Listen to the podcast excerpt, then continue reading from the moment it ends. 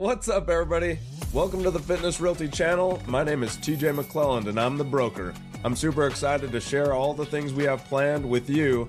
So sit back, strap in, and let's have some fun.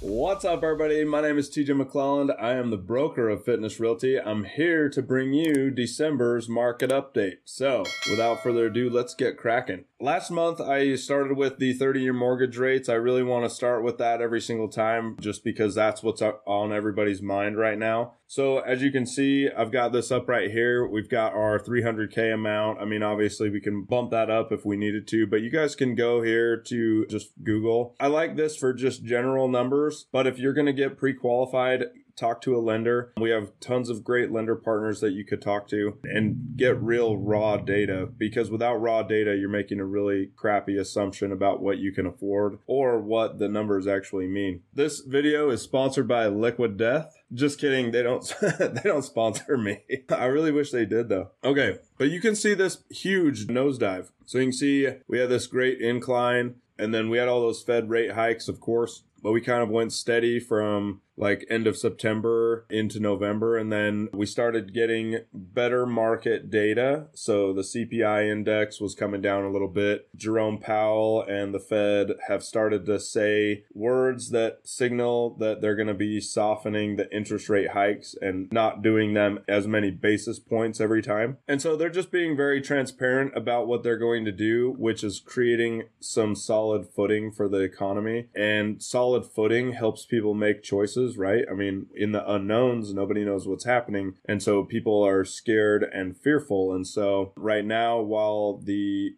Fed is still interest are doing interest rate hikes, they are doing it in a way that is more transparent, which is making the economy feel more solid. And then some of the other numbers that keep coming out are continuing to make it look better. And so you can see this interest rate is down probably almost a full percent from last month. I think I clicked on the video to check it out, and I think we were at 7.9 on this 30 year fixed on November's market update. And so you can really see this is a way better number than near eight. And if you're in a FHA or VA loan, you're under seven once again, which is not is not horrible, right? It's not what we saw in the boom of 2020 and 2021, but it isn't a terrible rate and you can actually afford to get a home in this market. So let's jump over to our average rental rate. I run these numbers once a month and I don't know if I've actually shown this graph on here, but it's kind of a crazy graph. So I want to show it really fast, but we'll kind of dissect it a little bit. So I know this looks like craziness, but these are about eight or 10 different markets that I've run rental numbers in with different types of rentals. So it could be a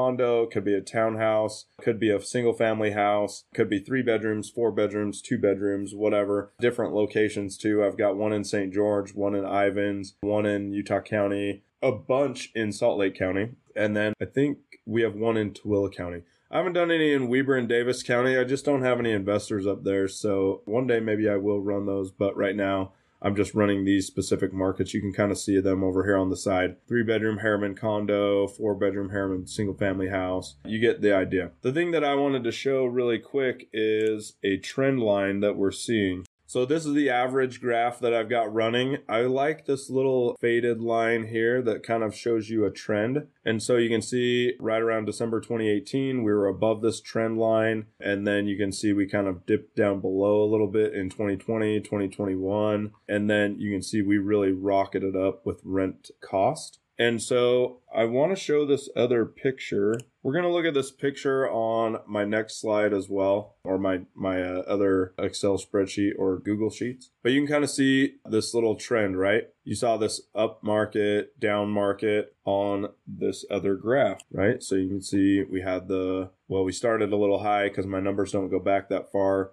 Then we we dipped down below the trend. We came back up above the trend, right? So you can see this trend is just growing though, which is why rental properties make such a great investment. Okay. I run the average market home price for Salt Lake County just on this spreadsheet. What I like about this is, I mean, I can run numbers across the entire state of Utah, but this one specifically is for Salt Lake County. The other thing is, is the data goes back way, way far, so we can actually get a really cool snapshot, which I want to show right here. Let's start with 2021 first. Actually, let's do 2020. So you can see the trend line for 2020 was rocketing up, and that was pretty cool. We were all experiencing that. The volume was insane, sales was insane, realtors were going or uh, coming into the business like crazy. Everybody was closing, making money. Everybody thought they were going to make a hundred grand that year, which is not true for a lot of realtors, but there were a lot of people that were crushing it. Then 2021 came along and we continued this rocketing up trend line. You can still see though, there are spikes through this trend line which follow the average cycle like always, uh, almost always. You can see this is pretty cool here though. The trend line goes up above that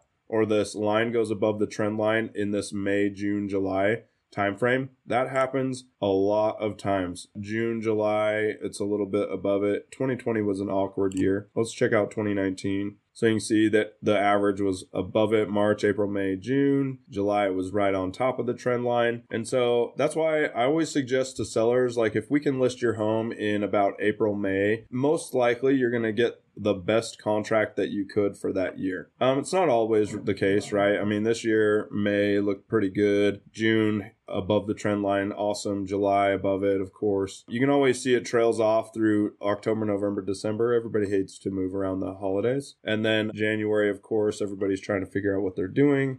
And so that's why it try, tends to ramp up May, June, July. All right. The thing that I wanted to show was this average graph. Okay. So you can see I've ran my numbers all the way back to 1996, where it was above the trend line, below the trend line, above the trend line, below the trend line, which was a little interesting, right? So you can see we always talk about the 0708 crash, but it actually took a while for it to come down below the trend line. And so you can see it took all the way until about 2011, maybe the first part of 2012, for us to bottom out in the market, which is why real estate takes so long for everything to manifest in it because it just moves so much slower, which is also good, right? The thing about the market moving slowly is that you can anticipate things, let things happen, move through the market. It's not like it happens tomorrow tomorrow, you can really kind of see these trends that are showcasing, right? So the thing that I want to point out right now is that we spent a lot of time below the trend line and then we rocketed up over the trend line as the Fed was just pouring money onto the fire. But you can see we hit this peak and we're on a downward trend. And so nobody really knows where this is going to end up, right? The downward trend could come down here and touch this trend line and go back up, or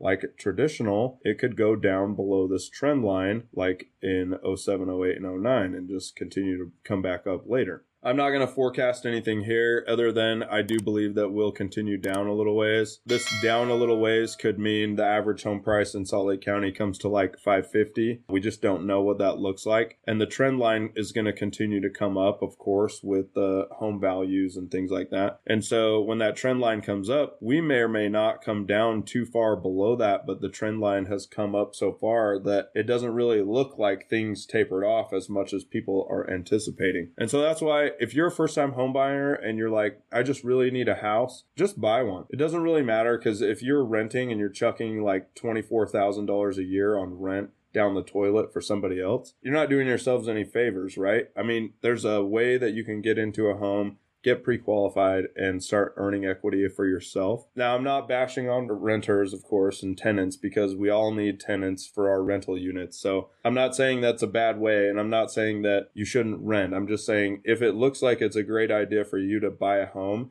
it's a great idea to buy a home at any of these intervals. I'll give you a little personal experience as well. Even me looking at this graph, we have a house under contract to buy another house in our neighborhood. And I know I've said this quite a few times, but I'm not fearful. We're going into that home, we're purchasing it, we're going to push forward, and we're going to start renting out the current home that I'm in right now and make it our second rental, which is pretty awesome to say. So, thank you, everybody that's mentored me along the road and helped me get to the point where we're at now. Okay, as you guys know, I love to come to this website and talk about the graphs that are on here. Thank you, Utah Real Estate, for putting this together. This is what our dues and our board dues go to as real estate agents. So I really love that they come down and give a ton of stats that we can use to help our clients understand the market.